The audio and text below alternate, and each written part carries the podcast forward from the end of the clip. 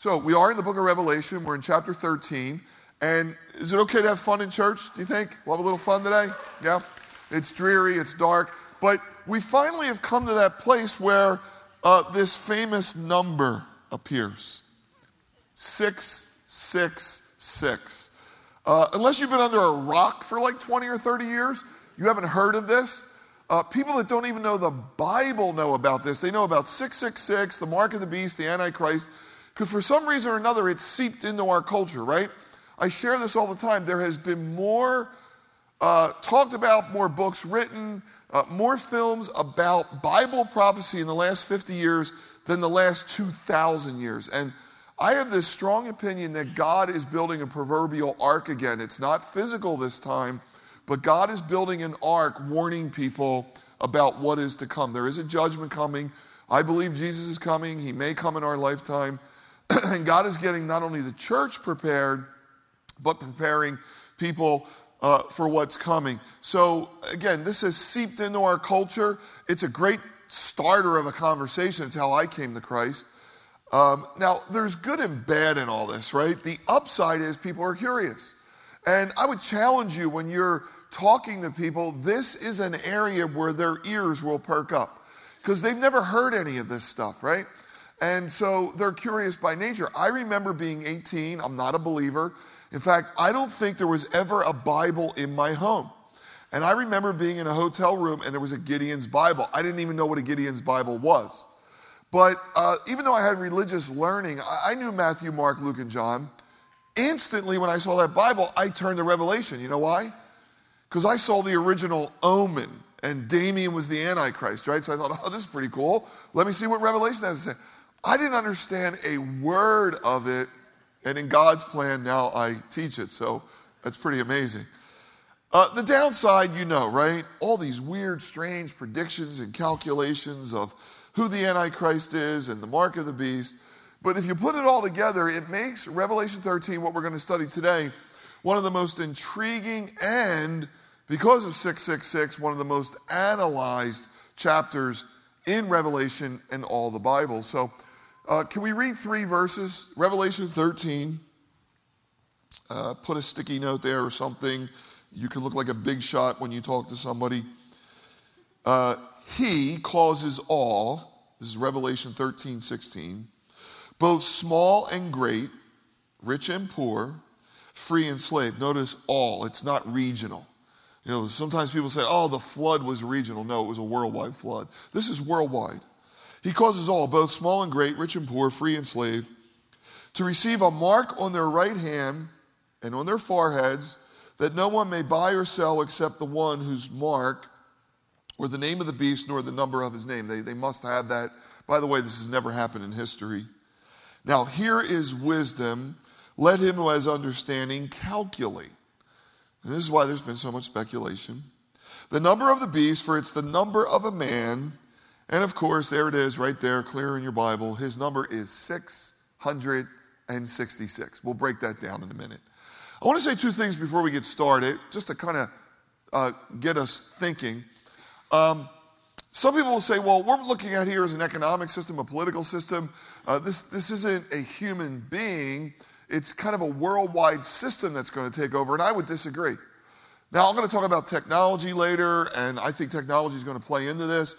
Uh, there is no doubt this is a human being. Look at the personal pronoun in verse 16. He, right? That, that is a person. And then in verse 16, it's the number of a man. So we're looking at a person here, and it's not only from here in Revelation, this person has been talked about all through Scripture. Uh, in the Old Testament, Job talked about him. The Psalms, Isaiah talked about a coming world leader, Ezekiel, Joel, uh, the minor prophets Micah and Habakkuk. Daniel probably gave us more about his character than anyone else. He would speak great words. Maybe one of the greatest orators or preachers the world has ever seen. Uh, a, a mighty man. And, and, and here's the trick we've been sold a bill of goods this person is going to be like a villain, right, with a black cape. Uh, he's anti-Christ because in some ways he's in place of Christ. In some ways he will look like Christ. In fact, that's what Jesus told us in John chapter 5. He said, I have come in my Father's name and you did not receive me, speaking to the Jews, they crucified him. He said, There's one coming who will come in his own name, him you will receive. And I find that fascinating because the book of Revelation is very Jewish. It talks about Jerusalem and the Jews being back in the land, 144,000 evangelists. So uh, they are scheduled to be deceived as Jesus predicted. Uh, Paul called him the son of perdition, the lawless one. John gives us the phrase antichrist. John said many antichrists had gone into the world, but this one singular. This is from a book from 30 years ago. I think it rings true today, where the author said somewhere at this very moment on planet Earth, the Antichrist is almost certainly alive. Biding his time, awaiting his cue. Uh, banal sensationalism, far from it. That likelihood is based upon a sober evaluation of current events in relation to Bible prophecy. Already a mature man, he is probably active in politics, perhaps even admired as a world leader whose name is almost daily on everyone's lips. He could be the head of a multinational corporation, a little known international banker of great wealth, a behind the scene influencer, a sports hero, right? Or he may rise suddenly from total anonymity. Somewhere he is being meticulously groomed, though as yet he probably has no more inkling than do those who encounter him daily of the ultimate role for which Satan is preparing him and will one momentous day utterly possess him.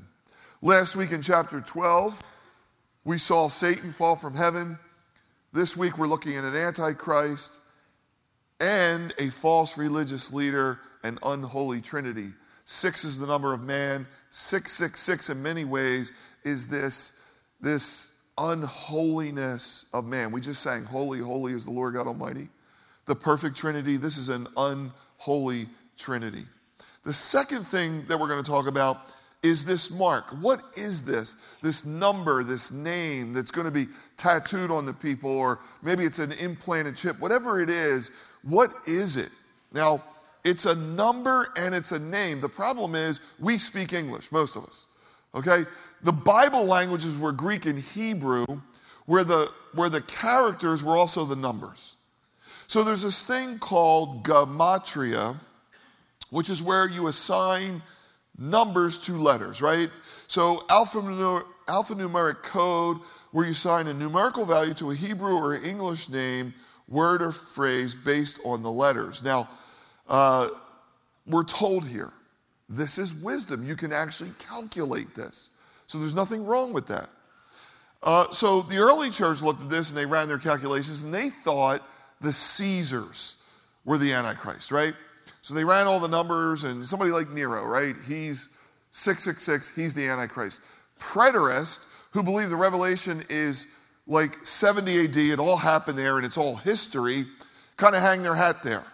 Uh, the problem is the early church, and even today, uh, almost everybody worth their salt believes Revelation was written in 95 AD. So this can't be Nero, and the idea that it is Nero didn't even come around until German theologians came up with the idea in the 1800s. Uh, and not only that, you need Caesar Nero to get 666. You just can't have Nero. See the games you can play with this? In the Protestant Reformation, they thought it was the popes and they ran all those numbers. Uh, you and I have lived through Henry Kissinger, Ronald Reagan, Barack Obama, right? Pin the tail on the Antichrist. Uh, someone told me, and I, I never researched this stuff, that if you take the World Wide Web, transliterated in the Hebrew, you get 666, right? Uh, somebody told me all the taxi cabs in Israel end in 666, to which I said, yeah, so, so same things in Chicago, New York, Philly. You see where all this goes, right? Here's the idea we don't need to help God. Does everybody understand that? You know, Jesus said, Because you're my friends, I tell you things before they come to pass. Here's what I want to drive home today all scripture is God breathed, all scripture is inspired by God. Here's why for doctrine, for correction, for reproof, for instruction in righteousness. Why? That the man and woman of God would be complete, lacking nothing. Revelation 13 is in our Bible to complete us. There's something here for you and me. There is a blessing here, right? Revelation 1 8, blessed is he who hears, um, reads, or understands the word of this prophecy. So, God has something here for us. I don't think it's a scenario that's better than somebody else's scenario. I don't think it's that we win in the end. I think there's something deeper that God would have for you and me as we begin to study these things in detail. I want to draw out three things.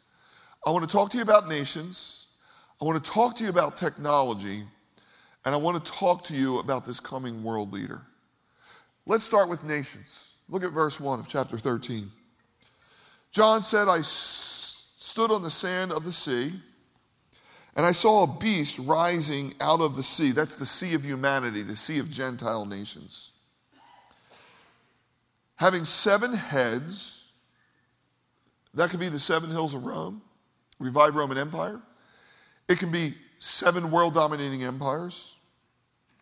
Horns are always leaders. Notice they have 10 crowns. And on his head, a blasphemous name. So this is unholy. The beast which I saw, the imagery all comes from Daniel. It was like a leopard. His feet were like that of a bear, and his mouth like the mouth of a lion. And the dragon, who we know is the devil from Revelation 12, gave him his power, his throne, and his authority. Now, God is the one who raises up kings and brings them low. When Daniel prophesied that Greece would become a world power, it was laughable. It was a small city state. Uh, only God knew Alexander the Great would arise, okay? So God raises up kings and brings them low. Here we find Satan giving the authority. Remember, chapter 12, he was cast out of heaven, the demons came with him. God allowing this to happen, this unholy alliance, this unholy trinity. Real quick, you get a little history this morning. You get a little more than you paid for, all right? There have been six world dominating empires while Israel and the, is in existence and the Bible's written, okay? Uh, real quick, they were Egypt, Assyria, Babylon, Media, Persia, Greece, and Rome. Six in relation to Israel. Then there's a gap. Daniel said there's a gap because Israel goes out of existence, the church age comes in.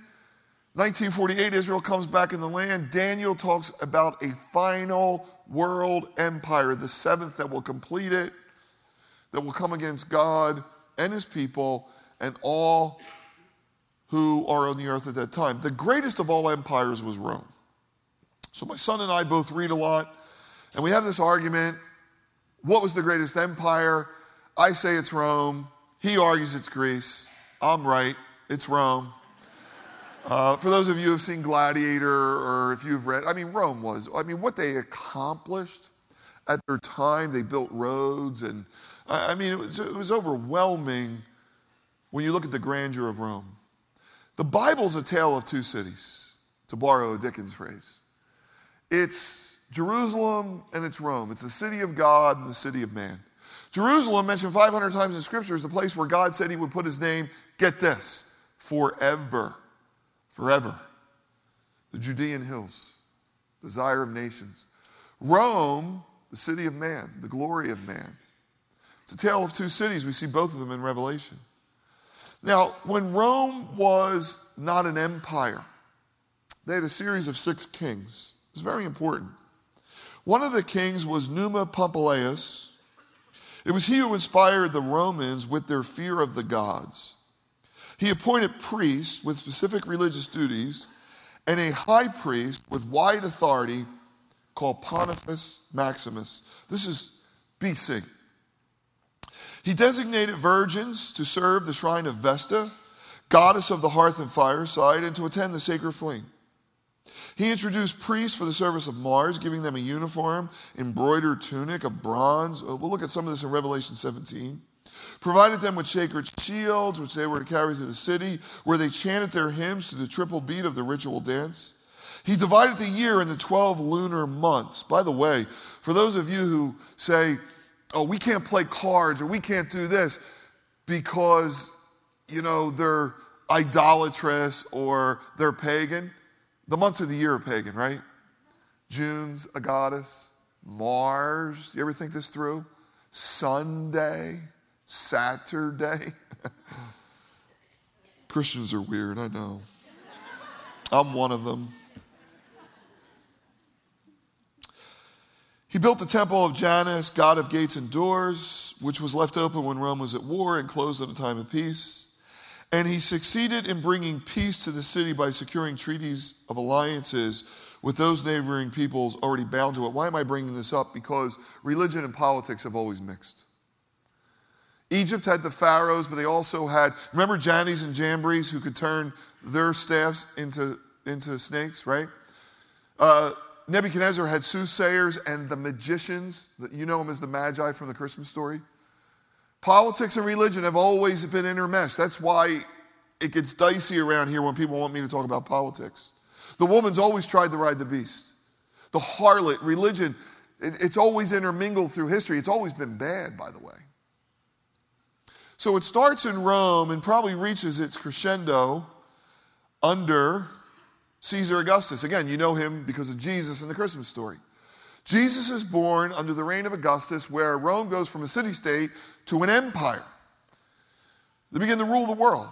Now, Augustus introduces this idea of Caesar worship, that Caesar is God. Now, he doesn't believe it, neither do the people. But it's a form of nationalism or patriotism, right? You kind of go into a temple, you take a pinch of incense, you put it on the fire, Caesar is Lord, you get on with your life. Nero takes it to an extreme and begins to persecute Christians. Now, at the height of the empire, Jesus comes along, a peasant carpenter. He has 12 men, most of them fishermen.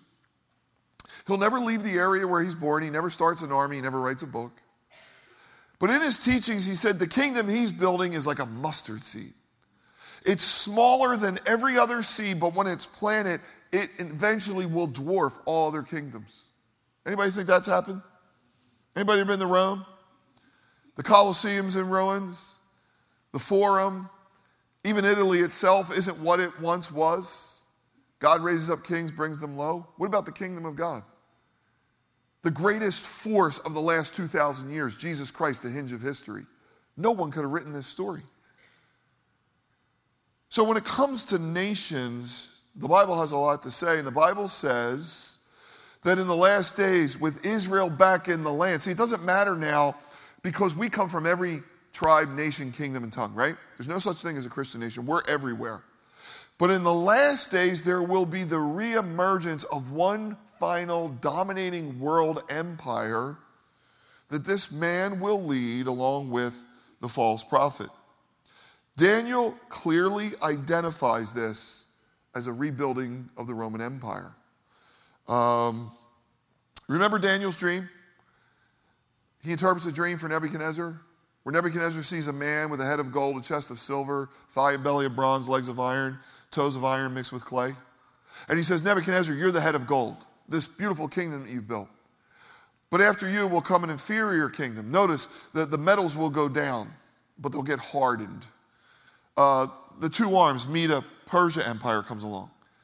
Then Greece, Alexander the Great, bronze. And then Rome rules with a, lot, with a rod of iron, right? They rule the world.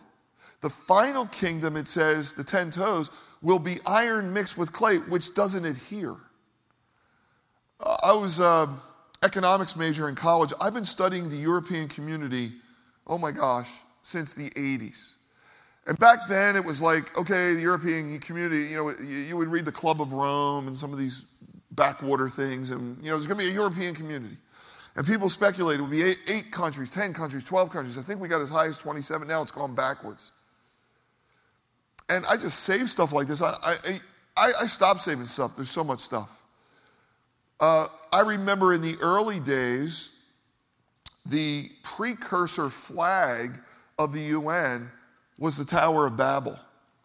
And under it, they were literally rebuilding Babel. It was like they were putting everything back to one.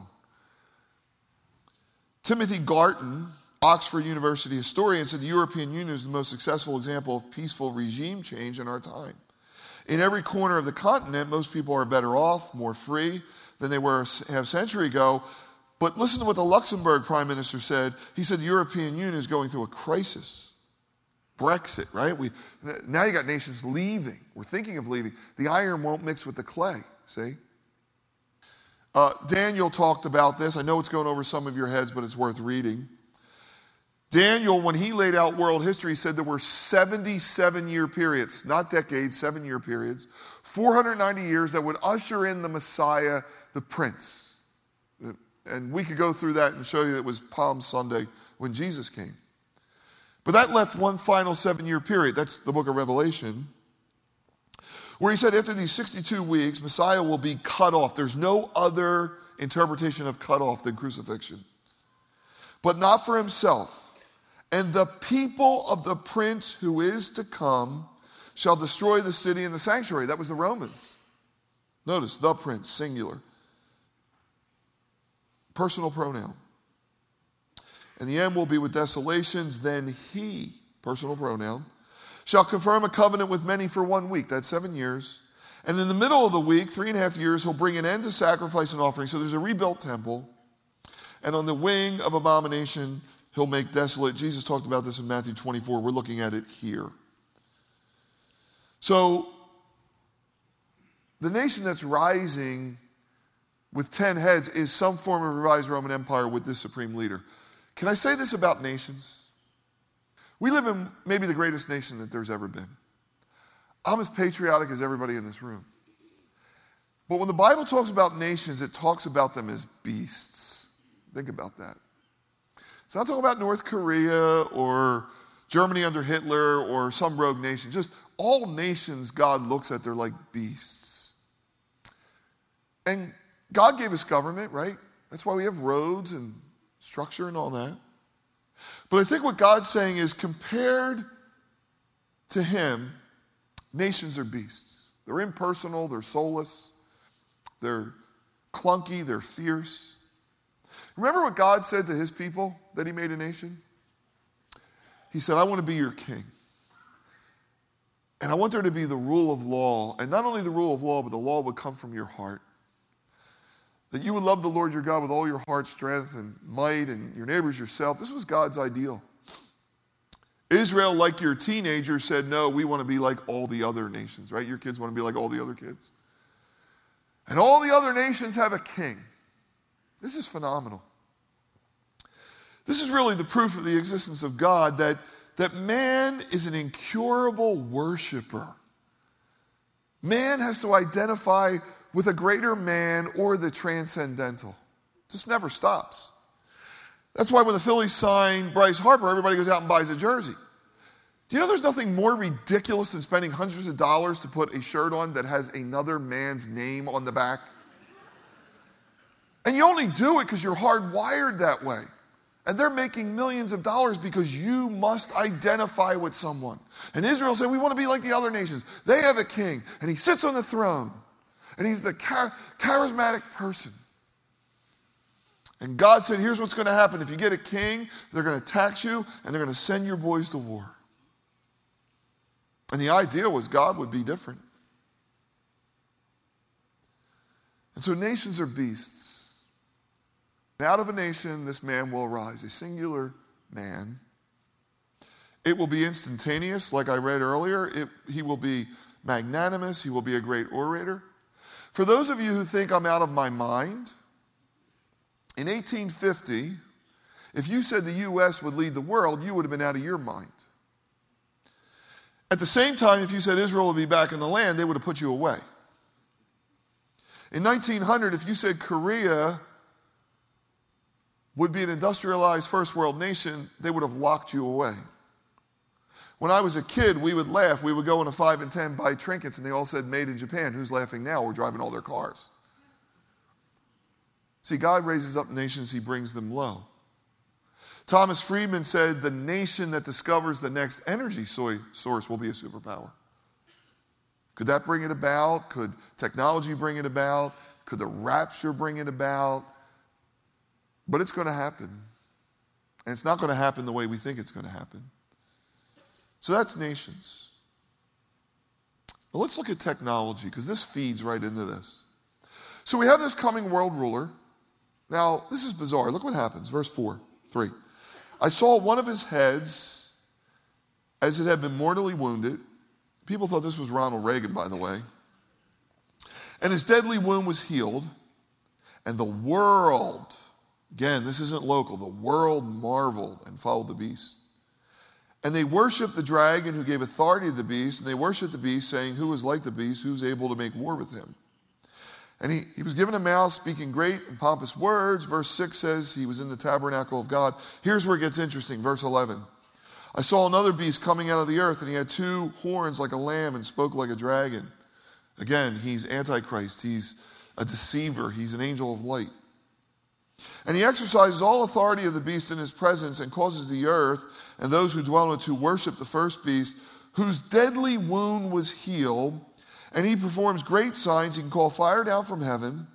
Verse 14, and he deceives those who dwell on the earth by those signs which he was granted to do in the sight of the beast, telling those who dwell on the earth to make an image or an icon to the beast who was wounded by the sword and lived. Now,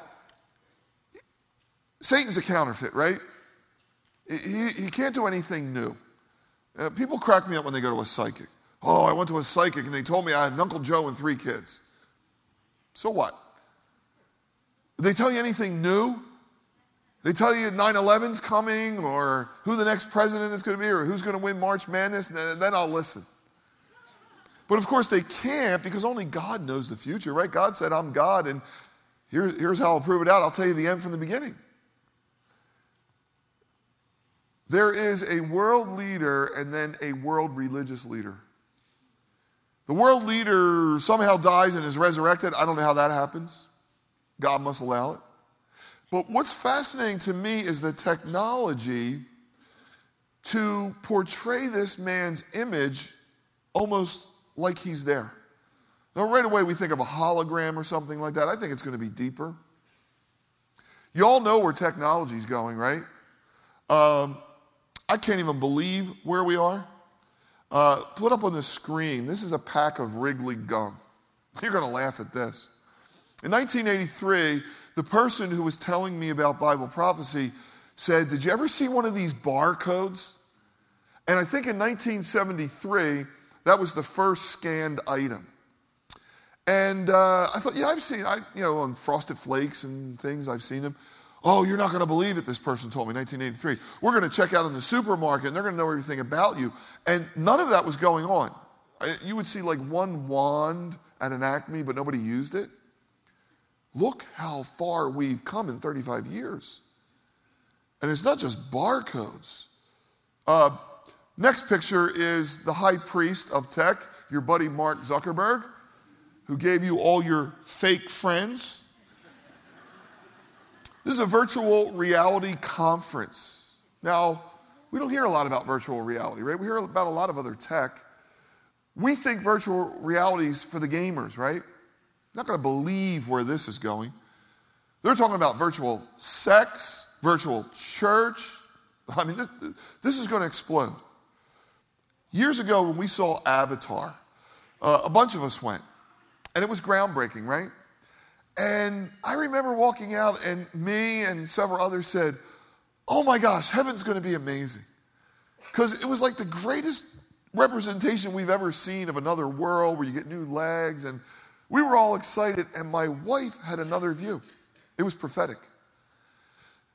She said, This is to be worse than drugs. If the world really goes here, this will be worse than drugs. Y'all see where we're headed? Here's where we're headed. When you're born, all doctors know this. Um, we don't see with our eyes. It's strange. Our eye is a radio receiver. So, what happens is images come to your eye and then they're thrown up on a screen in your brain. It's, it's amazing. That's why babies squint when they're born because nothing's on the screen yet. So, medical professionals will tell you when a baby's born, they're looking for face recognition. It's phenomenal, it's built in, hardwired. Their heads turn, they're looking for mom's face, right? So, you were born with face recognition, and where technology is taking you is to a faceless, false place, right? So the new iPhone has what? Face recognition. And for all of you, and I know you're out there, it's probably 50% of you who sleep with your phones. Don't look across the aisle. the first face you look at is your phone, a screen. This is where technology is going. Technology isn't good or bad, it's used for good and bad. Uh, we're going to reach more people through technology than we've ever reached. But then there's the dark web, there's pornography, there's Bitcoin, there's all kinds of nonsense. Andy Crouch writes a lot about this. Many of you have bought the TechWise family. We've all got to come to grips with ways to use self control in all this. Um, so many of God's people have gone on 40 day fast. We probably need 40 day tech fast now. We, we probably really got to get a hold of this. But, but when you really think about this, um, here's what I want to say Satan's goal is to reduce you to a number. See, he hates you. He's using you as a pawn in a great scheme against God. You're made in God's image. You're only a number. You're only a number to a nation. You're a statistic. You're a cog in the machine. But God looks at you much differently. Now, God has numberings, right? Bible says he numbered every hair on your head. But he numbered every hair on your head for intimacy. Do you see how much different it is? There's not a number for you. You were created in, in, in, in your mother's womb. God knit you there. But God said, I want to know you so deeply, I just numbered your hair one day. And that strange DNA sequence God put together. You're fearfully and wonderfully made. He wants to know you intimately. On a day where everything's working well with me, here's the tension I live in. And you should think this too.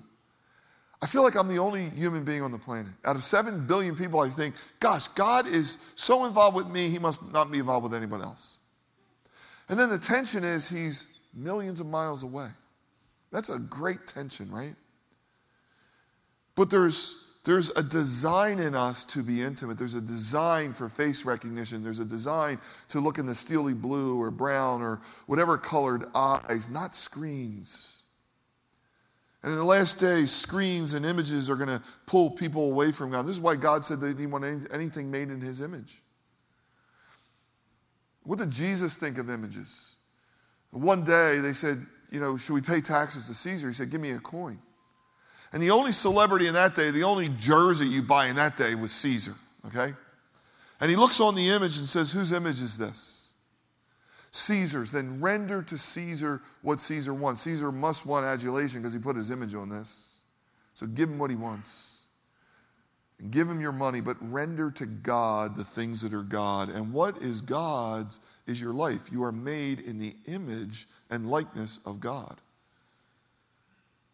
And what we're seeing here is a drastic contrast.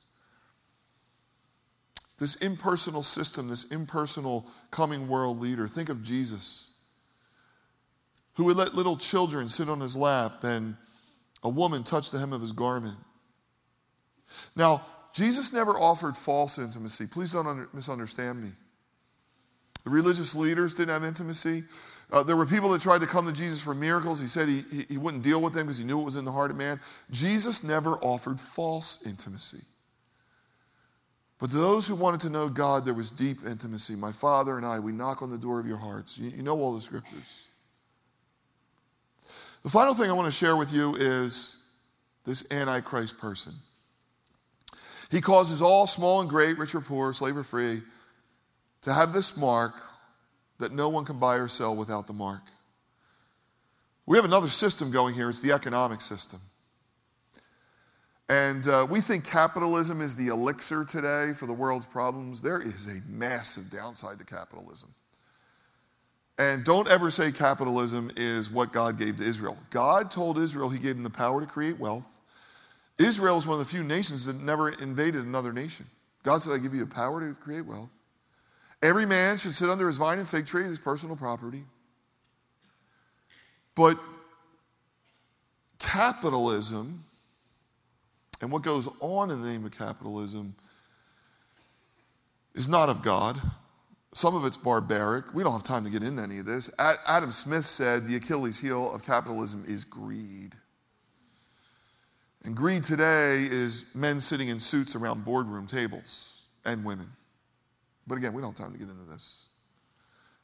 It's going to be economic, it's going to be political. Religion's going to get into bed with politics.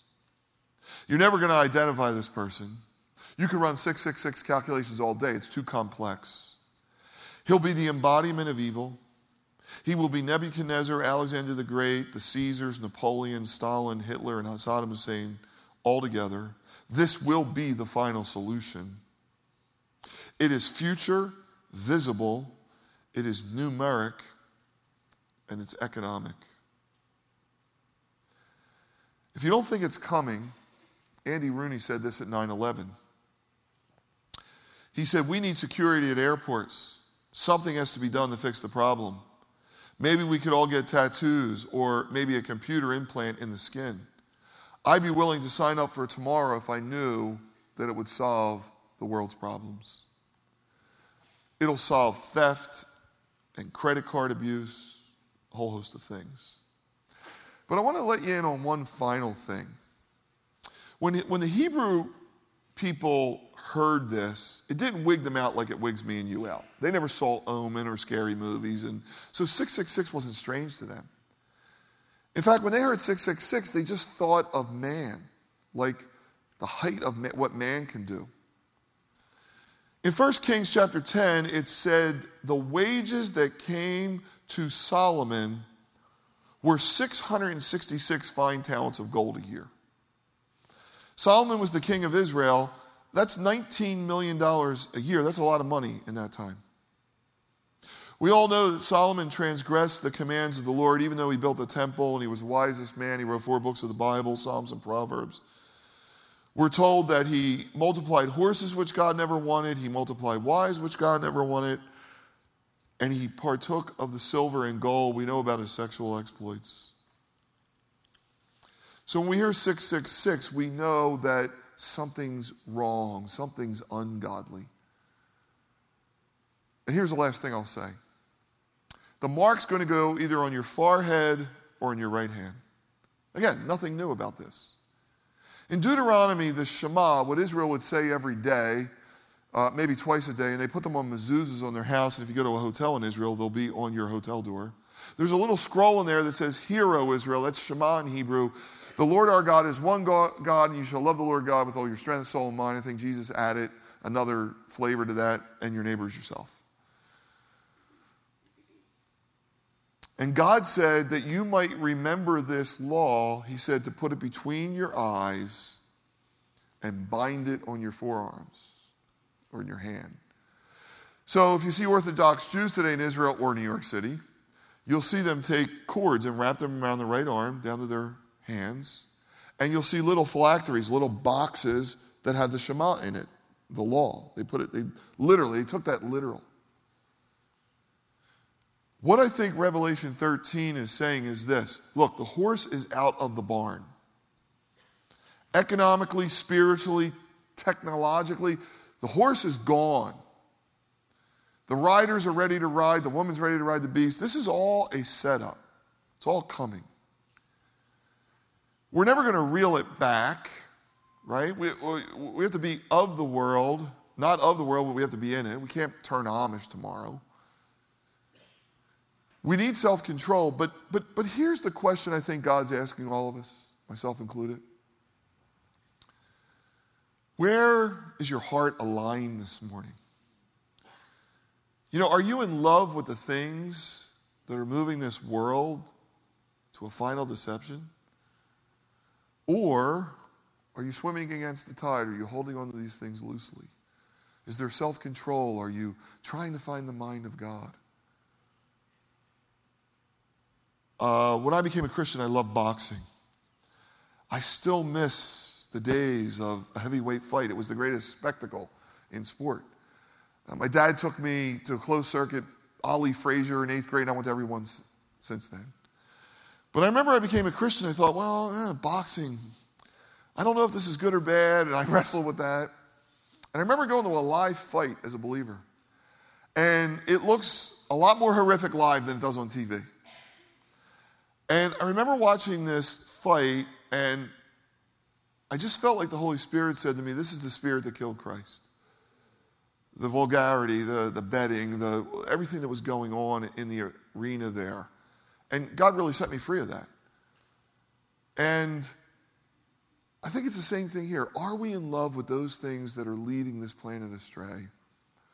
Or are we getting into the mind of God for what He longs to do in this age?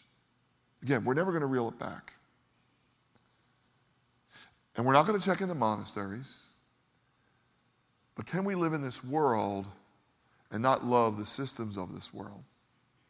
Can we be like Jesus and look people in the eye? Can we be like Jesus and dwell among people? Can we be like Jesus and validate people and love God's word? I think the answer is yes. Again, this chapter is written for a purpose. I think it completes us. I think it reminds us that on the greatest day, this is not our home. And that God has prepared a place for us. And we're going to sing a song in a minute. Here's the final thing you need to understand tens of thousands of people lived in a time where they knew they would never see victory. Imagine if you lived in Egypt for the 400 years where slavery was never abolished. You know, there was a generation where God humbled an empire and brought them into a new land and humbled Pharaoh. But what about the 400 years of people that never saw deliverance? There are people in this world today that will never see deliverance until Christ comes. That's why our prayer is come quickly, Lord Jesus. Because there will be no justice until he comes. When I was in Guatemala, it doesn't matter how many times you've been in a slum, it, it, it messes with your mind. How could this be? How could people live like this? What can I do to change it? And you realize whatever you do is a drop in the bucket.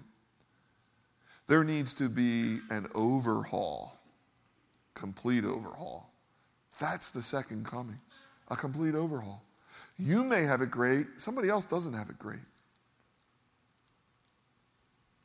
For some people, there will be no deliverance until Christ comes.